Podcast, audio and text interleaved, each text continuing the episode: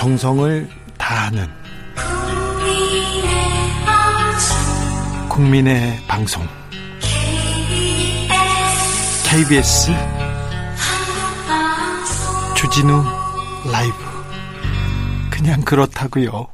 주진우 라이브 함께하고 계십니다. 라디오 정보센터 다녀오겠습니다. 정한나 씨. 정치적 원의 시점 최민희 김연아 김연아 최민희 두 전 의원과 함께하고 있습니다.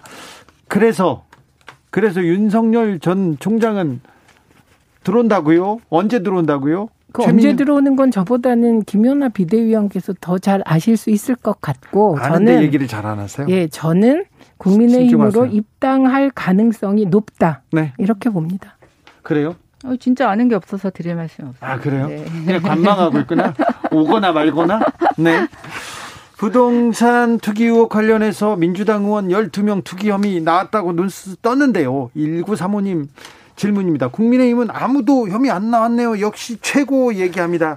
어, 국민권익위에서 더불어민주당 국회의원 그 전수조사를 했어요. 민주당만 했어요, 지금. 그래서 12명을 지금 투기 의혹이 있다고 적발했습니다. 요거 어떻게 됩니까?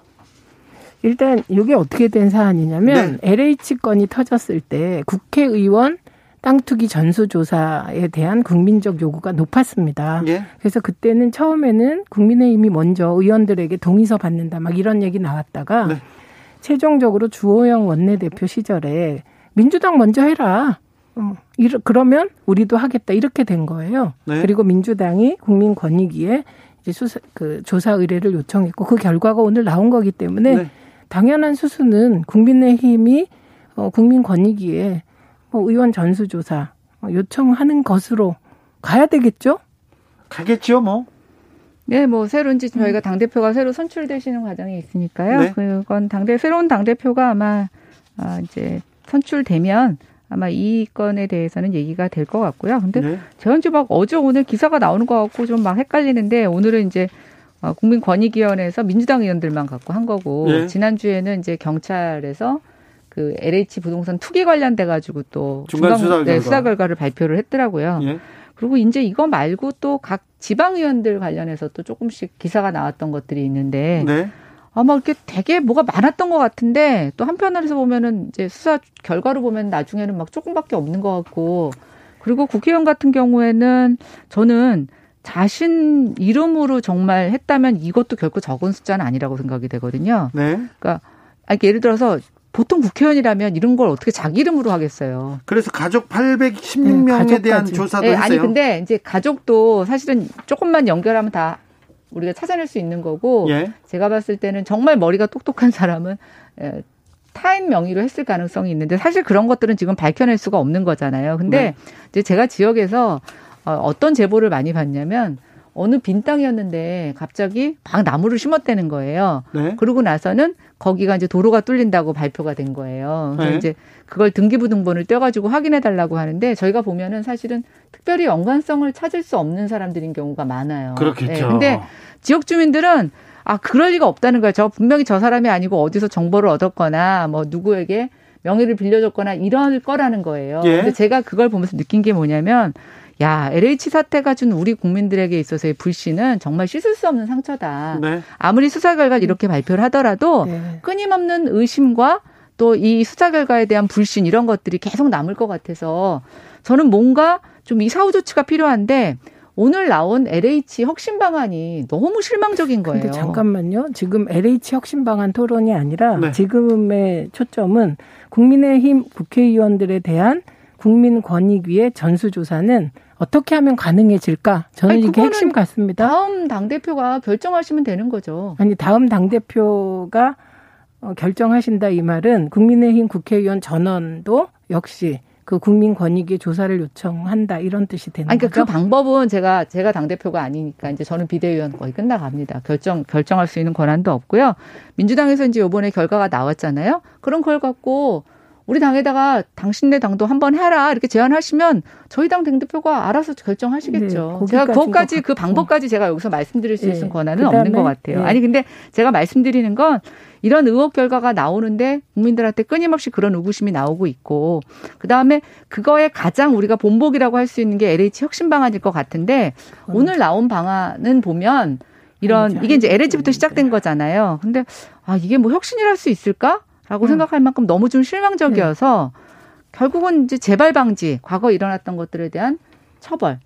또 어제 오늘 보니까 뭐 금융 금감이 산하 기관들 그 사내 대출해 준 것도 계속 문제가 되고 있더라고요. 네. 그래서 야, 공공 조직의 이 셀프 특혜는 정말 까도 까도 끝이 없구나 이런 생각이 들어서 이게 정말 저는 앞으로 정치권이 풀어나가야 될 숙제 그 같아요. 그 부분에 대해서는 이해충돌 방지법이 통과됐기 때문에 저희가 이해충돌 방지법을 하면서 일부 소급 조항을 돈, 둬야 된다고 주장한 분들이 계세요. 근데 그게 법 체계상 받아들여지질 않았잖아요. 그래서 지난번에 법원이 나서서 그 LH 공사 직원들의 투기 이익에 대해서 그러니까 재산 관련 조치를 취한 바가 있습니다. 그래서 그런 부분은 모든 방법을 다 동원해서 어, 조치를 취해야 될 것 같고요. 그리고 LH 혁신안에 대해선 국회에서 더 토론했으면 좋겠고, 그래서 국토위가 있는 거거든요. 국회의원이 네. 있는 거고, 그런데 지금 문제는 국민권익위의 조사는 한계가 있을 것이다. 왜냐하면 조사잖아요. 수사를 해야 되잖아요. 네. 그래서 12명에 대해서 지금 일부는 고발하고 일부는 수사 의뢰를 했더라고요. 네. 이게 그 수사기관과 조사기관이 다른 것은 수사기관은 계좌 추적을 할 수 있다는 것이잖아요. 그래서 계좌 추적을 통해서 저는 좀 더 면밀한 네. 수사가 이루어지기를 기대하고 보니까 이게 전직 의원들도 했더라고요. 아, 전직 의원들도 다 잡아야죠. 네네. 그래서 이게 잡아야죠. 7년이에요. 7년. 네. 그래서 7년까지 소급해서 한 거기 때문에 네. 좀 샅샅이 조사해야 되고 샅샅이 민주. 민주당의 경우도 이 12명에 대해서는 네. 뭐 수사 결과가 나오는 대로 네. 다음 공천이라든가 여러 가지에 확실히 반영해야 되겠죠. 그렇죠. 네. 확실히 보여줘야죠. 남정호님은 국민의힘은 전수조사 언제 시작하나요? 당대표 선거라 못하고 대선 경선이라 못하고 내년엔 대선이라 못하고 대선 이기면 이겨서 안 하고 지면 져서 안 하고 그냥 안 하시는 건가요? 이렇게 물어보셨습니다. 뭐 다음 당대표한테 일단 잘 물어보겠습니다. 5331님께서 야당도 다 조사해야죠. 다 같이 하시죠. 국힘, 국당, 정의당. 그렇죠? 국힘, 국당, 정의당 다 해야죠. 손실보상제 얘기로 조금 넘어가 볼까요? 정부와 여당이 코로나 손실보상제 도입을 위해서 지금 속도를 내고 있습니다. 윤호중 전 윤호중 원내대표 이번 달에는 뭐 마무리를 짓겠다고 하는데 아, 이거 잘 될 것 같습니까? 이번에 긍정적인 게 되게 세 가지 정도인데 첫 번째는 특별법을 새로 만드는 거그 시간이 오래 걸리잖아요. 근데 네. 이번엔 소상공인 지원법을 개정해서 하기로 했기 때문에 이건 상대적으로 좀 절차가 당겨졌다 이거고 두 번째는 이게 관심이 많은 분야인데 법 시행 이전의 손실에 대한 지원도 가능하게 했다는 겁니다. 소급. 예, 이게 보상이면 어렵죠. 네. 그런데 지원이기 때문에 가능하다고 하고요. 아, 그래요? 세 번째는 지금 코로나19로 직격탄을 맞은 게 여행하고 공연 분야잖아요. 네. 이 분야는 근데 요 소상공인 지원법과 직접적으로 규정이 명확하지 않아서 제외됐잖아요. 근데 이번에는 여행 공연 이런 분야에 대해서 지원할 수 있는 근거에 컨센서스가 이루어졌다. 이런 얘기입니다. 그래서 이거는 야당이 주장하는 거 해왔던 것과 일부 겹쳐서 일단 속도를 빨리 내, 내면 좋을 것 같습니다. 이 부분에 대해서는 야당도 주장하고 있죠? 예, 근데 이제 제가 좀 갖고 있는 의구심은 뭐냐면 음. 어, 일단 지금 야당에서는 손실 보상이라는 단어를 계속 주장을 하고 있고 네. 어, 여당에서는 손실 보상이라는 단어를 굳이 피하고 재난 뭐 지원금 이런 지원이라고 형태로, 예, 이렇게 가려고 하는데 보상과 지원. 예, 근데 이제 오늘 나오지 않은 게 뭐냐면 구체적으로 이제 어, 얼마만큼의 기간을 정해서 이제 실질적 소급이라고 하는데 그게 어디까지 갈 거냐라는 것이 명확하지가 않더라고요. 근데 네. 이제 지금 국민의힘 주장은 뭐냐면 저희가 집합 금지라든가 영업 제한을 있었던 그 시기부터 하는 걸로 하자 제안을 하고 있는데 지금 이제 이 소상공인들 이 혜택을 기다리고 있었던 소상공인들이 오늘 여당 발표에 별로 이렇게 반가운 기색보다는 서운하거나 좀 반발을 하고 있는 것 같아요. 그, 그 부분이 아직 구체적인 이런 내용이 없다 보니까 충분하지 않을까라고 충분하지 못할 것 같다라는 일단 의구심이 드는 것 같은데 제가 할때 느끼는 거는 그거였어요. 어, 왜 굳이 손실보상이라는 단어를 쓰고 싶지 않을까? 제가 그래서 근데 봤는데 보상이라는 건 예를 들어서 적법하지 않은 행정 절차는 보통 배상이라고 하고 적법하면 보상이란 단어를 쓰더라고요. 전 처음에 어, 손실보상이란 말을 쓰기 싫은 이유가 정부가 그 코로나 때문에 했던 집합금지라든가 영업 제한이 나중에 행정적으로 뭔가 어, 불합리한 행정 결정이라고 했을 때 그것으로부터 나중에 민사소송이라든가 이런 것들로 엮일 거를 두려운 거라고 생각을 했는데 보상 보니까 적법한 행정 절차에 대해서 하는 게 보상이라고 얘기를 하더라고요. 그러면 굳이 실질적으로 소급 적용까지 하는 실질 효과도 있는데 왜 이렇게 어, 야당과 또 실제로 그 수혜자들이 어, 요구하는 손실보상이란 단어를 피해갈까라는 게 하나 이제 제 의심이고 두 번째는 이제 그 26개 제가 관련 법을 받아서 봤어요 상임위에서. 근데 정말 복잡하더라고요. 대상을 정하는 것도 그렇고 음. 기준도 그렇고 뭐 이게 정말 하루 아침에 끝날 수 있는 일은 아니에요. 그래서 저는 어쨌든 집권 여당은 이분들한테 지금 지원하는 건 뭐가 됐든 급히 지원하는 게 제일 실효성이 있지 않을까요? 그래서 저는 그 결단을 내린 거에 대해서는 뭐 굉장히 높게 평가를 합니다. 그러나 이런 세부적인 부분에 있어서 계속 이분들이 이제 충족치 않은 이것들을 어떻게 해결해 나갈까라는 부분에 있어서 저는 그 우리가 뭐 보상이든 지원이든 그 평가하는 기준의 시점을 어디로 잡을 것이냐라는 것이 가장 좀 궁금한 내용입니다. 네, 지금 말씀하신 대로 빨리 시급하게 지원해야 되기 때문에 지원으로 가는 겁니다. 아, 네? 이 보상이라는 개념은 이게 정부에서 적법한 행정 절차를 해, 한 데 대한 보상이라고 했을 때 이건 적법성부터 따져야 돼서 복잡하다는 겁니다. 그래서 지금 말씀하신 내용 중에 한 가지 확실한 건 시급성이 중요하다면 일단 재난지원 형태로 가고 그다음에 정세균 전 총리가 총리 시절에 손실 보상법을 하려고 굉장히 노력했는데 안 된 이유는 바로 그 지점입니다. 예를 들면 재난이 많이 있잖아요. 네. 그런데 이 재난 때마다 보상을 하자고 하면 이 기준이 이런 게 애매하고 말씀하셨듯이 지금 해야 될 일은 저도 얼핏 들으면 합리적인데 집합 금지로 인하여 어, 손해 보기 시작한 그 지점부터 시점을 정해야 하지 않을까 싶은데 요거는 제가 구체적인 자료를 봐야 알 것 같습니다. 구체적인 손실 보상법 관련해서는 안진골 소장과 현장의 이야기 더 음. 면밀하게 들여다보겠습니다. 잠시 후에요. 정치적 원의 시점은 여기까지 할까요? 최민희, 김연아, 김연아, 최민희 두 분 오늘도 감사했습니다. 네, 감사합니다. 고맙습니다. 정치 피로, 사건 사고로 인한 피로, 고달픈 일상에서 오는 피로. 오늘 시사하셨습니까? 경험해 보세요. 들은 날과 안 들은 날의 차이. 여러분의 피로를 날려줄 저녁 한 끼 시사. 추진우 라이브.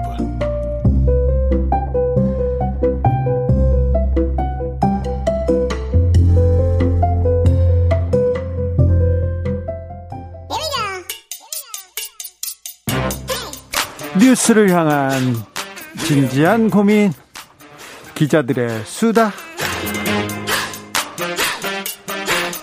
라이브 기자실을 찾은 오늘의 기자는 은지옥이요 시사인 김은지입니다 첫 번째 준비한 뉴스부터 가볼까요? 네 여군의 시각으로 최근 군의 성폭력 사건 대응을 짚어보려고 합니다 여군의 시각으로 여성의 시각으로 그렇죠 공군 중사의 성폭력 사건 우리 사회에 던진 파장 만만치 않습니다. 그런데 여기서 우리가 또 배우고 고치고 앞으로 나가야 됩니다. 자, 여성의 시각으로 봐야죠. 네. 부대 내 성폭력 피해를 신고한 뒤 조직적 2차 가해에 시달리다가 세상을 떠난 사건인데요. 조직적 2차 가해 덮으려고 하고 2차 가해 이것 때문에 힘들어서 이 일이 벌어진 거 아닙니까? 사실 더. 예, 더 충격을 사람들에게 주고 있고 고쳐야 되는 구조적인 문제다라는 인식을 주고 있는데요. 예? 한국일보가 현역 여성 군인들에게 이 사건에 대해서 물었다라고 합니다. 네? 그래서 공통적으로 돌아온 대답이 지금의 군 시스템에 문제가 있다라고 하는 것이었다라고 하는데요. 네? 지금 상황에서는 비극적인 사건이 또 벌어져도 이례적이지 않다라는 진단을 했다라고 합니다. 그렇죠. 예, 자신도 복무 중에 성폭력 피해와 신고 경험이 있다. 이런 이야기들 한 사람들이 가장 공통되게 한 지적은 이것이었는데 요. 전우회를 가장해서 피해를 신고하지 못하게 하는 분위기였다라고 합니다. 당사자들은 진급과 장기 복무 심사에서의 인사 불이익이 뻔한데 누가 선뜻 신고를 할 수 있겠냐 이렇게 반문했다고 합니다. 특히 다른 부대로 전출 가더라도 내부 고발자 이런 꼬리표가 따라붙어서 계속 2차 피해를 당하는 구조가 있다라고 지적했다고 하는데요. 그러니까 군의 대응 시스템에 대한 강한 불신을 드러내고 있는 겁니다. 전우회를 가장한다고 했는데 전우 전쟁 때 내 목숨을 지켜줄 내 등을 지켜줄 전우가 무슨 성추행을 합니까? 무슨 2차 가해를 합니까? 이거 아, 네. 말만 전우예죠. 사실 네, 그것 때문에 굉장히 지금 비판을 많이 받고 있는데요. 이런 사례가 좀 있죠. 네, 현역 공군 하사 A 씨의 사례가 대표적이다. 이렇게 한국일보가 보도했는데요. 지난해 영내에서 상관에게 성희롱 당했다라고 합니다. 네? 그래서 상급자에게 최초 보고를 했는데 오히려 피해자가 불이익을 봤다고 합니다. 어떻게요? 보고 직후에 A 씨의 자리가 부대 내에서 가장 열악한 쓰레기장 옆 사무실로 옮겨졌다라고 하는데요. 이거 그 명확한 이거 2차 가해네요. 네, 명분은 그거였습니다. 피해자를 보호하기 위해서 즉각 분리하겠다라고 하는 거였는데 그러면 가해자를 다른 곳으로 보내야 되는데요. 그렇죠. 그렇죠. 가해자는 그 자리에 그대로 있고 피해자만 굉장히 나쁜 사무실로 옮겨졌다라고 하고요. 네. 심지어 가해자로부터 업무 지시를 계속 받으라는 명령도 있었다라고 합니다. 이거 2차 가해, 3차 가해네요. 네, 그래서 견디다 못한 A 씨가 민간인 성고충 전문 상담관에게 피해 사실을 신고했더니 그랬더니요. 상황이 더 심각해졌다라고 합니다. 신고자 보호는커녕 소속 부대 지휘관이 상관 수십 명을 집합시키고 A 씨가 보는 앞에서 이 책임을 추궁하는 일을 벌였다라고 합니다. 이거 이런 일이 벌어지다니. 네, 그러니까 이, 더 신고 못하는 상황이 계속 반복되는 거죠. 그러니까요. 이게 민간에 비해서 지금 몇 년, 몇십 년이 뒤떨어졌습니다. 이 성폭력 대응 시스템에 대해서는 군이 이번에 확 뜯어 고쳐야 됩니다.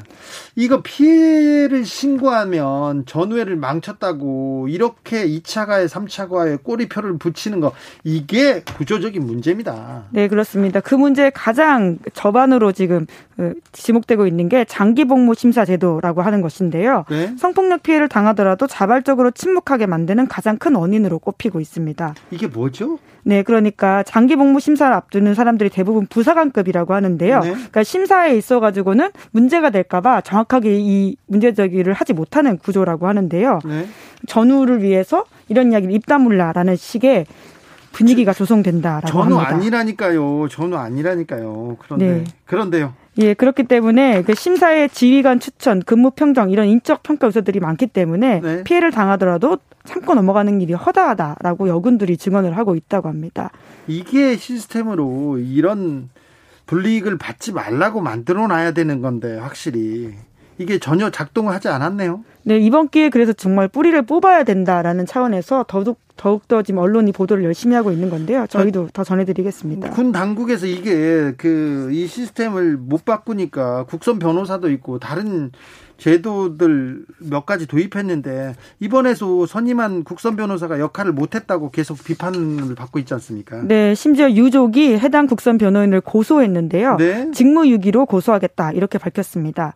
유족 등에 따르면 사건이 발생한 일주일 뒤에도 국선 변호사가 선임됐는데 대면으로 면담을 한 차례도 못했다라고 합니다. 이런 일이 있을 수 있나요? 네, 게다가 전화 통화마다도 50일 뒤에야 처음 이뤄졌다라고 하는데요. 아니 국선 변호사들 국가에서 돈을 주고 변호인 역할을 하라고 지금 국가에서 선임해 주는데 옛날에는 옛날에는 뭐 30만 원 받아요, 30만 원 받아요 이러면서 그 잘 그 이 법률 서비스를 제공하지 못했어요. 그런데 요즘은 국선 변호사들 굉장히 의식 있고 열심히 하고 그리고 서비스도 법률 서비스도 굉장히 고차원적으로 잘 제공하고 있어요. 민간에서는. 그런데 군에서는 제 역할을 못 합니까? 네, 오히려 그 피해자와 가해자의 브릿지 역할을 하고 있는 상황이라고 하는데요. 본인이 피해자의 대리인이다. 이런 정체성을 전혀 가지지 못하고 있는 상황이 커 보입니다. 변호인이요? 네, 그렇기 때문에 지금 이번 상황뿐만 아니라 다른 피해를 겪었던 여군들도 국선 변호인이 제 역할을 못했다라는 증언들을 많이 하고 있는데요. 예? 기껏 국선 변호인이 한 일이라고는 가해자들이 선처 요청 편지 보낸 거, 그거 자기에게 전해주는 것밖에 없었다라고 하는 거죠. 심지어 재판 기일도 제대로 알지 못해서 본인이 직접 다 알아보는 상황도 있었다라는 증언도 있습니다. 어, 국선 변호사 제도 군내 국선 변호사제도 이거 확실히 좀 뜯어 고쳐야 될 것 같습니다. 네, 이번 기회에 정말 많은 것들을 바꿔야 된다는 생각이 드는데요. 변호인 스스로도 자기가 무슨 자리에 있는지를 좀 깨달을 필요가 있을 것 같습니다. 아, 국선 변호사 제도가 생기고 지금 정착해 가고 있습니다. 그리고 많은 훌륭한 국선 변호사들이 법률 서비스를 위해서 약자들의 법률 서비스를 위해서 굉장히 노력하고 있는데 군에서는 아직 많이 뒤처지는 것 같습니다. 조현수님께서 성폭행 가해자가 전우회를 해치는 거죠. 그렇죠. 무슨 전우회를 운운합니까? 전우회 얘기하는 것 자체가 지금 아 모멸감을 들게 만듭니다. 8166님은 말씀하신 내용이 군의 특징만은 아닙니다. 민간에서도 대동소이합니다. 그러니까요. 그러니까 시스템을 만들어 놓고 이런 피해자가 나오면 피해자가 피해를 호소했다고 해서 불이익을 받지 말, 않도록 이렇게 시스템을 갖춰야 됩니다. 인적 그 사람들이 하는 일이 실수가 생기면 어, 명확하게 처벌할 수 있는 시스템을 만들어야 됩니다. 이 기회에 우리가 배우고 더 나아져야 됩니다. 다음 뉴스로 가볼까요? 네, 사찰이냐 취재윤리 위반이냐 이런 논란이 일고 있습니다. 공수처와 TV조선 얘기죠? 네, 그렇습니다. 공수처의 이른바 황제조사 논란 기억하십니까? 예. 김학의 전 법무부 차관의 출금을 막는 과정에서 불법이 있었다 이런 의혹이 있었는데요. 예. 이성윤 전 서울중앙지검장이 공수처의 수사를 받았습니다. 그때 공수처가 수사를 하는 과정에서 공수처장의 관용차로 피의자인 이성윤 지검장을 태웠다라고 해서 논란이 된 바가 있는데요. 예. 이때 TV조선이 해당 영상을 단독으로 보도한 바가 있습니다. 네. 그래서 이 보도로 TV조선이 이달의 기자상을 받기도 했거든요. 그런데 공수처가 이 영상이 부당한 경로로 언론사로 유출되었다. 이런 첩보를 얻었다면서 관련 사실을 확인하는 과정에서 공수처와 TV조선 간의 갈등이 벌어졌습니다. TV조선은 이것이 언론 사찰이다라고 맞서고 있는 상황입니다. 언론 사찰이다. 그런데 첫 첩보라니요. 공수처가 얻은 첩보는 뭐였습니까? 네, 상황을 좀 설명드리면 이런데요. 해당 영상은 3월 29일 검찰에서 가져갔다라고 합니다. 네. 그리고 4월 1일 TV조선에서 보도가 나왔습니다. 아니, 검찰에서 흘려줬으니까 이게 그 보도를 했겠죠. 네, 공수처가 당시 이제 그런 의심을 하게 된 거죠. 네. 검찰이 수사 자료를 TV조선에 준 게 아니냐 이렇게 의심할 수 있는 상황이었고요. 검찰하고 지금 저기 공수처하고 갈등 국면에 있었고요. 그때 이성윤 지검장을 굉장히 미워하는 검찰 내 조, 조직이 그 한 기류가 있지 않습니까? 그 사람들이 뭐 정보를 흘려줬겠죠. 네, 실제로 공수처의 온첩보도 관련된 내용이었다고 합니다. 그리고 만약에 그렇게 된다면 이게 공무상 비밀 누설죄가 되기 때문에 내사를 했다라고 하는 것이 공수처의 입장인데요. 공수처 수사관이 해당 CCTV 건물 관리자에게 확인을 해봤더니 기자가 이런 이야기를 했다고 합니다. 건물 인근에서 술을 마시고 쓰러져서 범죄 피해를 당했다. 그래서 영상을 좀 보여달라 이런 이야기를 했다라고 하는 거예요. 아 그래요? 네, 이제 그런데 이것이 TV조선이 지금까지 밝혔던 바와는 다른 이야기입니다. 네. 이달의 기자상이라는 걸 신청할 때 보통 공적서를 쓰게 되어 있거든요. 예. 스스로 내가 이런 공적을 세웠다라고 알리는 건데요. 썼죠, 많이 썼죠. 네, 그렇죠. 예, 그게 또 중요한 부분이기도 네. 합니다. 예. 근데 TV조선에서는 이렇게 밝혔는데 관련 관리자에게 함께 돌려보자 이렇게 하면서 제안을 하고 끈질기게 설득했고 공익을 위한 보도라고 설득한 끝에 CCTV 영상을 입수할 수 있었다라고 설명한 겁니다. 이건 뭐 법적으로는 잘 모르겠는데 취지 윤리 관련해서는 좀 논란이 될 만도 하네요. 네, 그래서 미디어 전문지가 기사를 쓰고 있는 상황인데 이에 대해서 TV조선은 이렇게 반박하고 있습니다. 건물 관리인에게 기자라는 사실을 분명히 밝혔고 보도된다는 사실도 여러 차례 알렸다라고 하는 건데요. 미디어 오늘에 따르면 신동욱 TV조선 본부장이 이렇게 밝혔습니다. CCTV를 입수하는 과정에 설령 문제가 있다고 가정한데도 대단한 공문을 위조한 것도 아니고 기자가 요령을 발휘해서 취재한 걸 가지고 이 상황을 물타기 할 수 있느냐라고 반박했다라고 하는 건데요. 그러니까 소위 특종을 가져가지 못한 다른 기자들이 질투해서 하는 말이다라는 취지의 이야기를 했다고 합니다. 그래요? 네, 그래서 TV조선은 공수처의 내사 관련해서는 언론 사찰이다 이렇게 강하게 반발하는 보도를 하고 있고요. 이에 대해서 공수처는 언론중재위원회에다가 정종 반론 보도 청구했다고 합니다. 뭐 그런데 무슨 뭐 사찰까지는 잘 모르겠습니다. 신동욱 TV조선 본부장이요? 네, 지금 앵커 역할을 하고 있는 인사입니다. 옛날에 SBS에 계셨던 그분인가요? 예, 그렇죠. 네. 예. 본부장 하세요, 이분이? 아나운서 아닌가요? 두 가지 다 역할을 하고 있습니다. 아나운서 앵커를 역할을 네, 또 하죠. 네, 네, 알겠습니다. 마지막으로 만나볼 뉴스는요? 네, G7이 최저 법인세율을 15%로 합의했습니다. 네, 이거 중요한 내용입니다. 자세하게 좀 짚어주십시오. 네, 역사적인 사건이라고 볼 수 있는데요. 네. 글로벌 법인세율을 15% 이상으로 하자라는 내용입니다. 예. 구글, 페이스북 등 미국의 대형 기술 기업들을 겨냥하고 있는 내용이다. 이렇게 보시면 됩니다. 많이 법니다. 전 세계에서 전 세계 많이 버는데 세금이 없는데 약한 대로 이렇게 찾아다니면서 거기서 이렇게 꾸려 어 그래서 더 돈을 더 많이 법니다. 그렇죠. 소위 조세입비처로 가가지고는 최소한의 세금만 내려고 하는 상황이었었는데요. 네. 세계 또 100대 기업 중에 영업이익률이 10% 이상인 기업에 대해서는 매출이 발생한 국가에다가 그 이익의 20%를 세금을 내게 한다라는 내용도 있습니다. 이게 초 초대형 그룹에 대해서 지금 정확하게 좀 세금을 더 내야 된다 이 얘기를 하고 있습니다. 네, 그러니까 지난 100년간의 글로벌 법인세 체계를 흔드는 사건이 될 수도 있기 때문에 네. 굉장히 전 세계적인 주목을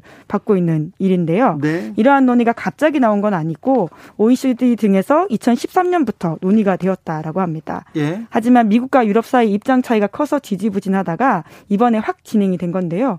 그러니까 트럼프 시절에는 되지 않았다가 바이든 시절로 바뀌면서 이러한 법안들이 지금 합의가 되고 전 세계적인 기준이 될 가능성이 큽니다. 네. 어, 미국에서는 그 법인세율을 그 높이겠다고도 하고 증세하겠다고도 계속 얘기했는데 미국이 좀 입장을 바꿨습니까? 그 이유는 뭐죠? 네, 그 정부가 바뀌었다라고 하는 게 가장 큰 이유라고 보면 되는데요. 네. 그 바이든 정부에서는 대규모 인파라 투자를 위해서 증세를 추진하고 있습니다. 예. 그렇기 때문에 이러한 상황들이 좀 중요하다라고 볼 수 있고요. 그런데 또 이 법인세 부담이 커진 미국 기업들이 다른 나라로 갈 수 있는 상황을 우려하면서 이걸 막기 위해서 최저선을 합의하는 게 중요 했다라는 이야기가 나오고 있습니다. 네. 그렇기 때문에 이러한 미국과 유럽의 이해관계가 맞아서 이러한 최저 법인세율 합의가 있었다라고 보면 되는데요. 옐런의 미국 재무장관은 이번에 이런 이야기 했습니다. 법인세 바닥 경쟁을 끝내고 미국과 전 세계 중산층 일하는 사람들을 위한 공정성을 보장할 것이다 라는 이야기인데요. 이게 그 초 초대형 기업 돈 많이 버는 공영 기업한테는 세금을 제대로 물려서 이 사람들이 물려서 공정한 사회를 만들겠다 이렇게 해석하면 되는 거잖아요. 네, 그러니까 그 밑으로는 못 내려가겠다 가게 하겠다라고 하는 건데요. 실제로 EU 회원국 중에서는 아일랜드 같은 나라는 법인세율이 12.5%거든요. 그래서 많은 기업을 유치해 가지고 또 이걸로 이걸로 먹고 사는 그런 네, 그러니까 나라죠. 출혈 경쟁 하지 말고 15% 네. 이상은 무조건 하자 이런 이야기를 지금 하고 있는 거죠. 한국은 어떻게 됩니까? 예, 뭐 당장 적용 대상이라고 보긴 좀 힘든 상황이긴 한데요. 그래서 어떤 영향을 받을지는 좀 더 지켜봐야 되겠지만 우선은 우리가 이제 세계 100대 기업에 속하면서 영업이익률이 10% 이상인 기업이 많지 않기 때문에 좀 지켜보긴 해야 될 것 같습니다. 세계 100대 기업. 그러니까 세계에서 엄청나게 돈을 많이 버는 100개 기업에 대한 어, 세금을 이런 기업한테 세금을 제대로 올려서 어, 제대로 물려가지고 이게 좀 사, 공정한 사회를 만들겠다는 얘기를 국제적으로 얘기하고 있습니다. 네, 그 구글세, 페이스북세 이런 것들이 국내에서도 거쳐질 가능성도 있는 거죠. 네, 네. 우리나라도 그렇지만 외국도 그렇고 재벌 재벌이라고 하는 거대 기업들이 돈을 다 벌고 있거든요. 그리고 이런 사람들은 투자한다. 어디에다가 어 뭐 공장을 짓는다고 하면 막대한 감, 막대한 세금을 깎아주고요. 예, 지원금도 많이 받죠. 받습니다. 예. 그래서 이분들은 싼 전기세, 싼 세금을 내고 있어요. 그래서 이 사람들 이제 도망 못 간다 이런 얘기를 전 세계적으로 하자는 얘기 같습니다. 예, 쉽지 우리, 않은 기준을 만들고 있는 거죠. 우리나라는 이 기준이 어떻게 그 적용될지 좀 지켜보겠습니다. 3501님께서 부사관 복무 후 전역한 조카한테서요. 부대에서 성추행 피해를 입지 않기 위해서 매일 수킬로를 뛰어서 체력을 길렀대요. 왜 그런가 했더니 회식 때 술에 취하지 않으려고 노력했다는 얘기를 듣고 마음이 너무 아팠습니다.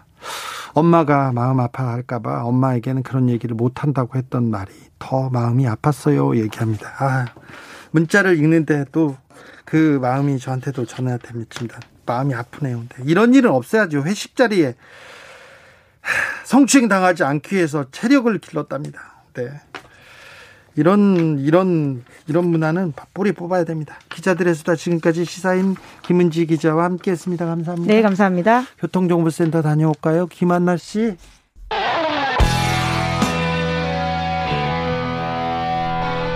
스치기만 해도 똑똑해진다. 드라이브 스루 시사 주진우 라이브.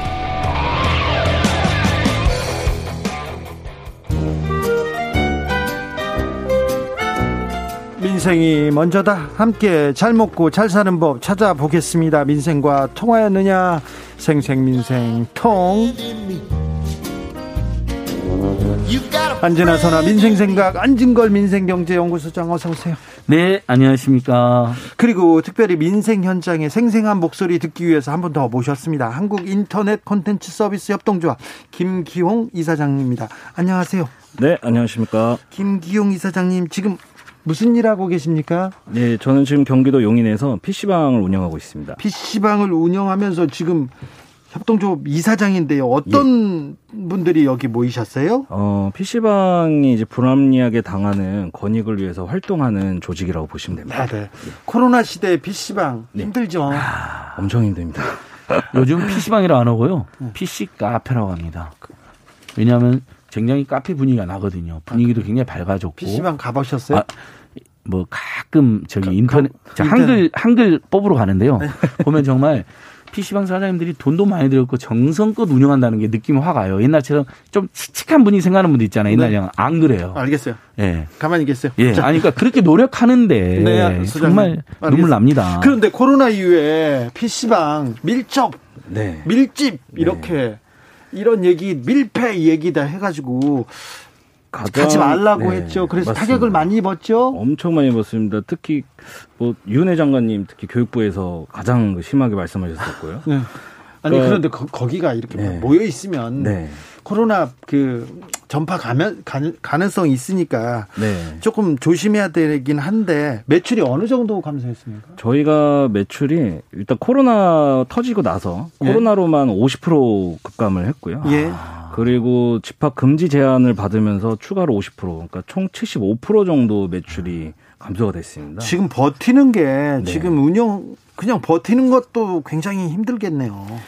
폐업을 하고 싶어도 임대료가 이제 부담이 되고요. 예. 그러니까 이제 계약 기간이라는 게 있지 않습니까? 네. 그러니까 이제 그런 것들이 이제 남아 있다 보니까 폐업을 하고 싶어도 못 하시는 사장님들도 많이 계시고 네.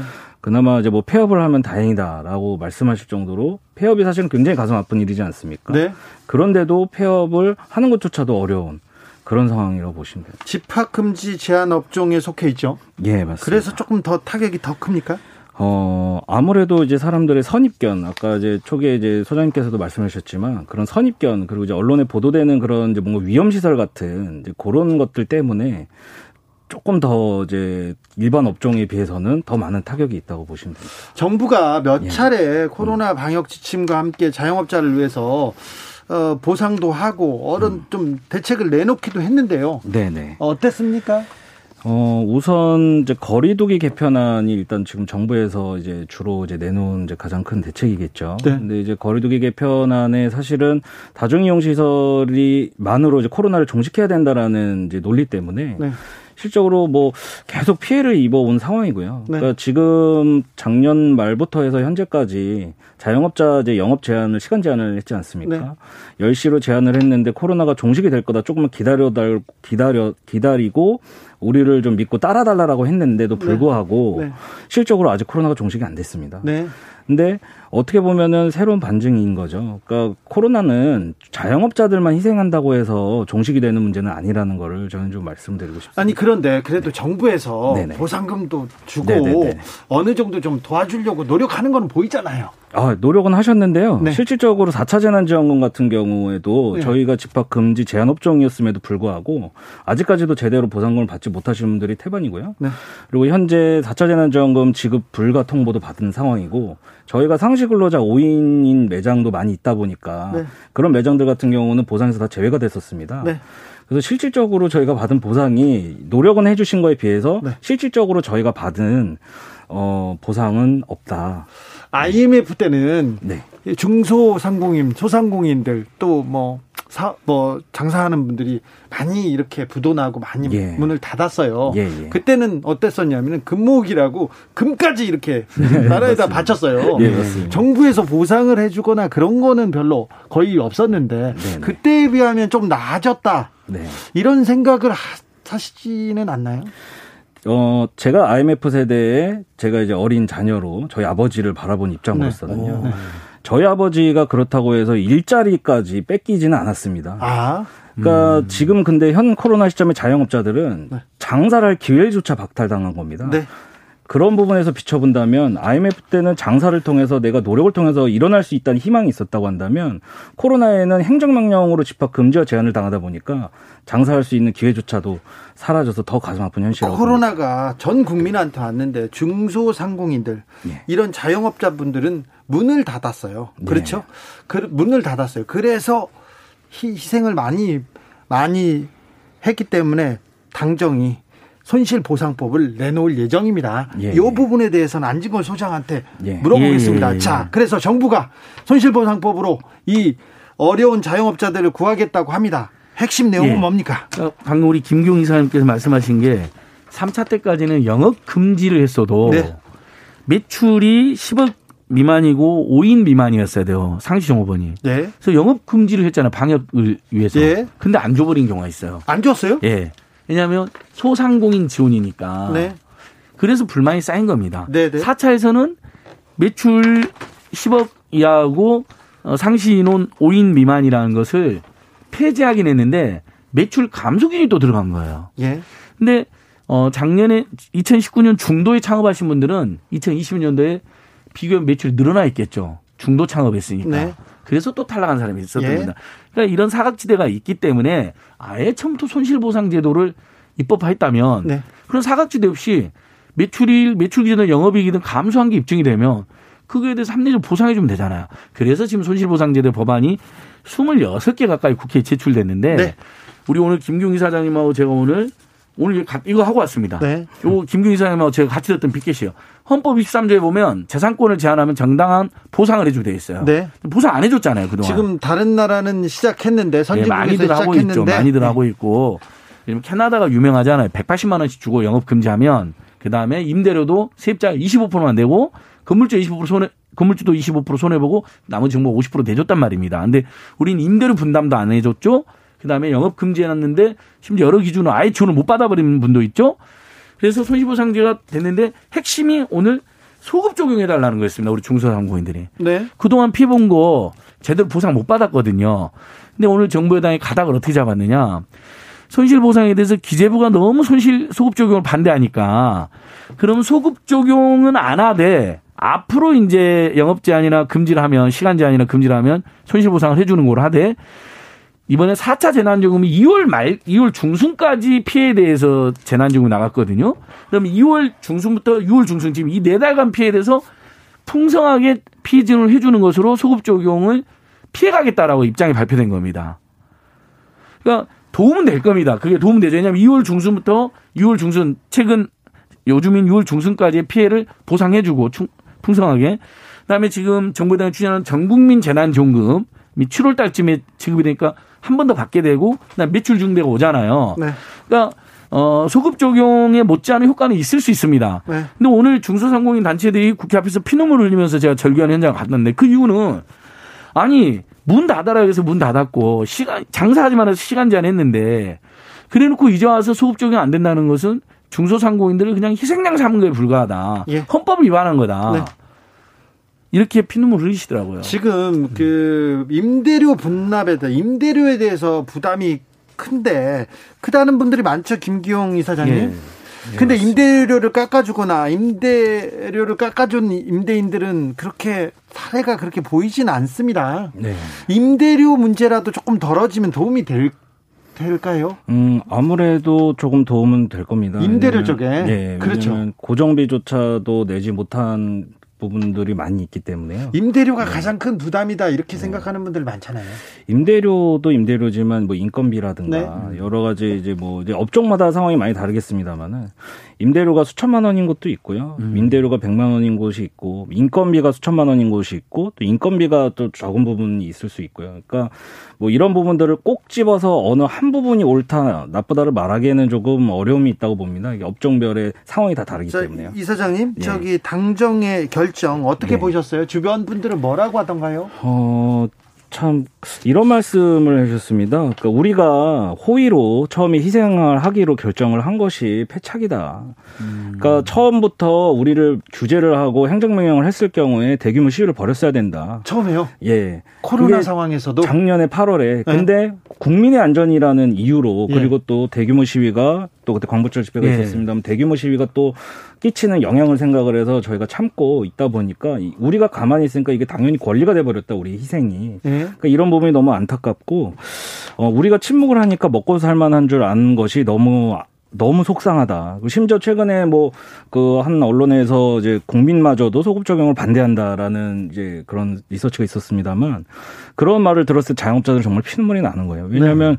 국민을 위해서 우리 뭐 희생을 하라고 했는데 네. 그 희생을 했다라는 그 국민들조차도 우리 우리가 우리한 우리가 희생한 것이 옳지 않다라고 얘기하는 것 같아서 정말 지금 자영업자들 오늘 참 이 발표 내용도 그렇고 최근에 너무 지금 피눈물 흘리고 있어요. 근데 아마 이제 국민 국민들 정서는 이제 소급 적용을 반대한다기보다는 1차는 다 같이 받았는데 2차에서 4차는 중소상공인 자영업자 위주로 받았는데 네. 그분들에게 또 소급 적용까지 해주는 거냐? 우리는 왜 안 해주는 거냐라는 정서인 것 같아요. 왜냐하면 대통령하고 정부 여당이 분명히 전국민 재난지원금 두 번째 약속을 했는데 이게 길어지니까 이제 물론 이제 지금 6월달에 추경해서 7월달 지급이 가닥이 잡히고 있습니다. 네네. 여름 휴가 전에 지급을 하고 그 사이에 백신도 많이 맞고 네네. 방역도 좀 완화될 것이고. 근데 그, 그게 결정나지 않은 상황에서 국민들 입장에서는 그런 일각 의견이 있었던 것 같아요. 2차, 4차도 중소형 자영업자 해주더니 우리도 힘든데 사실 노동자들도 힘든 사람 많은데 저분들에게는 또 소급 적용까지 해준다네. 그러니까 소급 적용 자체가 잘못이라보다는 특정 계층에 대한 지원이 일부 간다고 생각했던 분들의 반대가 일부 그러니까 표출된 것 같은데. 그러니까 그런 네. 재난지원금은 피해를 보니까 영업 금지와 제한 당하지 않은 업종들이 많이 있잖아요. 그렇죠. 여행업계가 뭐 대표적이긴 합니다만 그런 곳에 발생한 취약계 또 노동자들도 챙겨줘야 하는 네. 부분이 당연히 재난지원금에 도 포함이 돼야 된다고 생각을 하고 그런 피해 지원은 그런 국가 차원에서 뭐 전국민 재난 지원이라든가 이런 부분을 통해서 해결을 해야 된다고 생각을 네. 합니다. 하지만 이 손실보상 소급 적용은 네. 행, 행정명령에 대한 보상입니다. 네. 그러니까 강제적으로 받은 행정명령에 의해서 우리가 보상을 해달라는 거지 전 국민이 받아야 될 재난지원금과 다른 피해 업종에 받아야 될 거를 우리한테만 달라는 얘기는 아니거든요. 그렇죠. 맞습니다. 그래서 네. 그렇게 을과 을끼리 다툴 문제는 아니, 갈등적인 문제는 예, 맞습니다. 다 국가에서 오늘, 보호를 해줘야 되는 오늘 소급 적용에 대해서 오늘 현장에 들은 이야기 중에 가장 설득력 논리가 있었어요. 이제 예. 우리 김경 회장님뿐만 아니라 여러 이제 중소상공인 업종에서 오셨거든요. 어디 어디서 오셨냐면요. 진짜 설득력인 말씀이셨는데 자 오늘 오신 분들 보면 대한 피트니스 경영자협회 회장 협회 거기도 피해 코인, 많이 예, 코인 노래 연습장 협회 피해 입었어요. 예, 카페 사장 연합회 그러니까 네. 카페가 대표적인 피를 많이 입었잖아요. 문, 문 닫았습니다. 프랜차이즈들은 오히려 배달해 가지고 또는 저기 테크화드에서 버티신 분들이 있어요. 자, 그런데 뭐라고 합니까? 예, 이분이 자 만약에 우리가 그냥 선의로 생각한 게 아니라 사실은 몰래 장사를 해보고 싶은 생각도 있었는데 걸려서 우세 사고, 챙피당하고 경찰서 불려가고 범죄자 큰 중대 범죄인 것처럼 벌금까지 다 냈다는 거예요. 그러니까 안 하면 그냥 공고 정도가 아니라 안 하면 엄청난 피해를 당하고 벌금까지 냈는데 그런데 그거 이분들은 그것을 그걸 그런 행 일탈하지 않고 다 지킨, 지킨 분들이에요. 그러면 네. 합리적으로 지킨 분들에게 합리적인 보상을 해주라는 원칙의 문제라는 겁니다. 네. 근데 이제 정부 여당은 어떻게 이렇게 가닥을 잡아버린 거예요. 다시 설명드리면 손실보상 소급 적용을 기재부가 워낙 반대하고 또 일부 국민들 중에도 아까 이제 회장님도 이야기한 것처럼 거기에 대해서 반대하는 여론이 있으니까 그러면 2월 중순에서 6월 중순 최근 피해를 이번 추경에서 좀 풍성하게 지원해주고 그다음에 전국민 재난지원금을 7월달에 지급하면 중소상공인들은 전국민에 포함되니까 이분들 또 받잖아요. 네. 그래서 한 번 더 받고 그다음에 작년 5월 달에 전국민 재난지원금 받을 때는 매출 증대가 엄청 있을 거거든요. 네. 그걸로 손실 보상을 피해가기로 결정을 해버린 거죠. 이게 최종 결정은 아니지만. 네. 근데 오늘 현장의 모임분들은 그 취지는 이해는 되고 네. 손실 보상에 준하는 도움이 되겠다라는 판단을 하지만 그래도 분명히 헌법에서 재산권을 어, 한, 저기 수용했으면, 네. 침해했으면 정당 보상해달라고 했는 그 원칙을 지키지 않는 거에 대한 문제 제기를 강력하게 하시더라고요. 충분히 이해가 됩니다. 김형성님께서 그냥 보편 지급하고 보복소급에 하게 합시다 이렇게 얘기합니다. 네, 그런 의견도 있으시죠. 그리고 아까 김 교장님 방송도 이야기했는데 이제 회장님께서도 이렇게 이야기해요. 그 전국민 재난지원 받으시면 매출 증대가 있는데 그것도 피해를 많이 본 업종 중에는 매출 증대 효과가 안 가는 업종이 있다는 거니까 그러니까 네. 방금 그 우리 보복 소비에서 매출 증대 해주고 갖고 중소상공인 챙기, 챙기시잖아요. 우리 음. 국민들 마음이 그렇잖아요. 네. 그 마음 매우 고마운데 예를 들면 일부 업종은 재난지원 효과가 안 가는 거예요. 알겠습니다. 0798님이 지원업종 선별하느라 시간 들여서 인력 들여서 그러느라 중소상공인 다 지쳐 나가 떨어진 거 아닙니까? 이렇게 합니다. 보편 지급을 이렇게 찬성하는 사람들이 많고요. 실질적 효과가 있다고 생각하시는 분들이 많습니다. 마지막으로 실질적으로 자영업자 소상공인 분들에게 도움이 될 만한 정책은 뭡니까? 어떤 지원이 필요한지 정부한테 한 말씀 부탁드리겠습니다. 예. 우선 정말 국민의 세금으로 4차 재난지원금까지 또 이런 재난지원안을 많이 마련해 주신 정부의 노력이 결국 폄하되어서는 안 된다고 생각을 합니다. 근데 다만 중요한 것은 그런 집합 금지 제한 업종이 이제 손실 보상이라는 안을 들고 얘기를 할 때 헌법에 관련해서 얘기를 할 때는 이거에 대해서 분명히 귀를 기울여 주셔야 된다고 생각을 합니다. 거리두기 개편안에 있어서 다중이용 시설이 좀 피해를 보지 않게끔 정부와 어 이제 정청의 여, 그 여당의 노력으로 충분히 많이 개선이 됐거든요. 그 대화를 통해서 이루어진 거고 전문가 협의 단체를 저희 업종 대표들을 참여시켜서 같이 그 대화를 해서 했습니다. 음. 근데 이 손실보상안 같은 경우라든가 지금 재난지원 같은 경우에는 이런 업종 대표들이 전혀 참석을 못 하고 있습니다. 그러니까 오히려 제 4차까지 재난지원금이 나왔다고 국민들은 알고 계시지만 실질적으로 저희 자영업자들이 받은 금액이 없다 이런 내용은 잘 모르시는 거예요. 못 왜? 받은 분들도 꽤 많이 네, 못, 받, 못 받은 네. 분들이 생기니까. 이사장님은 받으셨죠? 저도 못 받았습니다. 하나도 못 받았어요? 아니요. 4차 재난지원금 같은 경우는 저도 19년 말에 오픈을 했었기 때문에 네. 저도 받지를 못했고요. 2차, 3차는 받으셨죠? 저는 이제 조금 소상공인 쪽에 속하기 때문에 5인 미만이라 저는 가능했고 2차, 3차 받았는데 4차 못 받은 사람이 많다. 예, 예. 그리고 2차, 3차에서도 5인 이상에서도 5인 네. 상시 고용은 5인 이상인데가 못 받았어요. 매출이 네. 10억 이상인데. 그러니까 이런 부분들은 전문가들이 결정을 하는 거를 존중은 하겠지만 네, 전문가들 실질적으로. 안에 네, 업종 대표들이라든지 이런 저희가 협의 기구를 만들 수 있는 대화 자체가 되지 않기 때문에 사각지대라는 표현이 무색할 정도로 대부분 못 받는 경우가 발생을 합니다. 네. 그래서 이런 부분에 대해서 앞으로 손실 보상이 법안이 통과가 되고 서급 조건까지 만약에 뭐 희망사항이긴 하지만 소급 조건까지도 통과가 된다고 한다면 이런 부분들을 같이 논의하는 것에 저희 업종 대표들을 같이 참여를 시켜서 사각지대가 사라지도록 그렇게 해달라는 요청을 좀 드리고 싶습니다. 기재부에서 조금 고려해야 될 것 같습니다. 아, 김기홍 어, 한국 인터넷 컨텐츠 서비스 협동조합 이사장이었습니다. 감사합니다. 예, 감사합니다. 어, 소장님 예, 하나만 더 물어볼게요. 예. 택배 노동자분들이 지금 뭐 분류 작업을 중단했다고 합니다. 예. 예. 뭐 극단적인 선택을 또 또 파업에 나설지도 예. 모른다고 하는데 이거 어떻게 어, 짧게 설명드리겠습니다. 제가 지난주에 택배 노조 지난주 금요일 날 저는 현장에 안 가고는 발언하지 않습니다. 참고로. 아, 알겠어요. 예, 지난주 월요일 날은 삼성생 안보험 농성장 갔다 왔고 그다음에 금요일 날은 택배 노조가 뭐냐면 정부가 주최해서 사회적 합의가 잘 됐어요. 네. 분류 작업은 노동자 택배 기사님들 몫이 아니라 택배 회사들이 만 명 정도를 뽑아서 하기로 했어요. 그럼 우리 국민들 입장에서도 일자리가 만 개 정도 더 생기고 네. 우리 국민들 덜 미안하잖아요.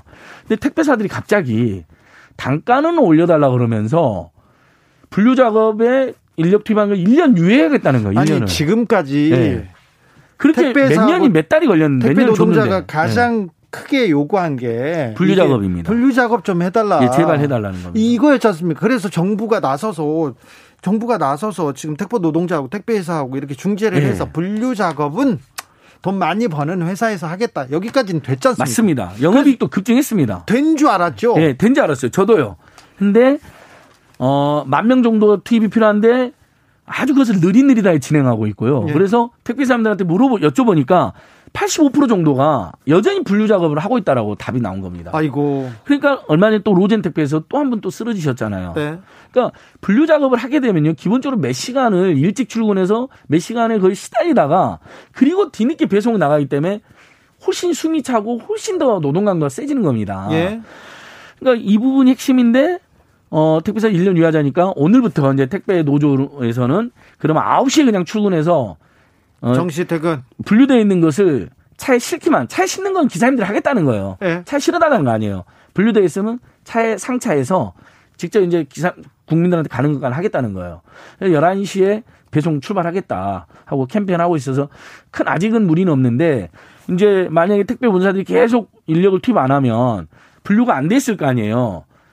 분류가 안 돼, 인력을 네. 투입하는 분류가 안 돼 있으면 기사님들 안 한다. 그러면 택배 물건이 지연이 되는 그런 문제가 있을 수 있는 거죠. 네. 그래서 택배 본사들이 영업이 급증한 만큼 그다음에 1년 유예라는 것은 1년 동안 과로사가 더 발생해도 나 몰라라 하겠다는 거거든요. 그래서는 안 됩니다. 이건 어 당장 이번 주부터 분류 작업은 결단 내려 주실 거 다시 한번 호소드리고요. 아니 이 회사들 네.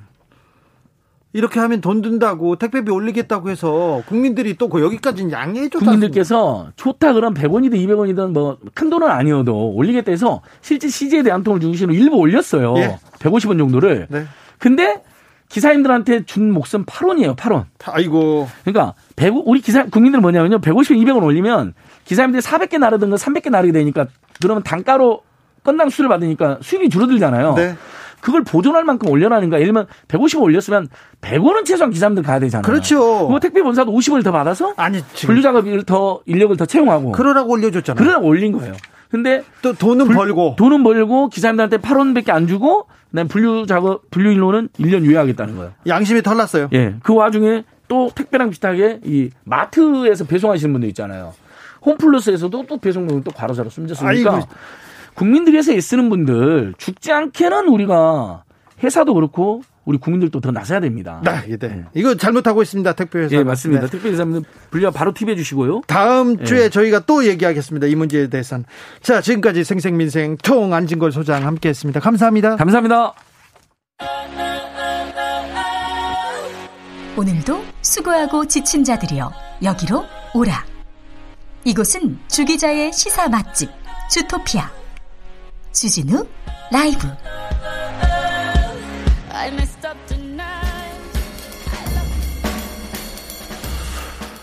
느낌 가는 대로 그냥 고른 뉴스 여의도 주필 북극 해빙 예상보다 두 배 빨리 감소. 2040년까지 소멸하는 곳도 서울신문 기사입니다.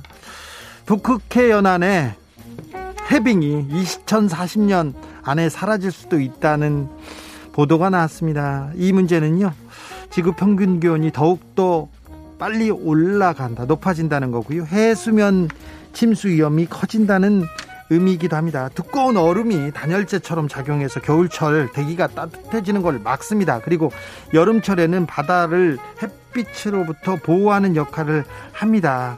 그래서 그래서 중요한 건데 계속 이렇게 사라지고 있습니다. 어, 북극 해빙이 감소하면 북극해 항로를 따라서 항해하는 교통량이 증가합니다. 그래서 석유가스, 광물 어, 채취량 늘어날 거고요. 그래서 극단적인 기후 위험에 처할 수 있다고 얘기합니다. 기후 위기 아, 선택이 아닌 필수입니다. 환경보호는 구호가 아니라 생존의 몸부림입니다. 같이 살자는 절박한 외침입니다. 절규입니다. 지금 더 늦출 수 없습니다. 바로 나서야 됩니다. 생존에 대한 문제입니다. 주진우 라이브 여기서 마무리하겠습니다. 저는 내일 오후 5시 5분에 돌아올게요. 지금까지 주진우였습니다.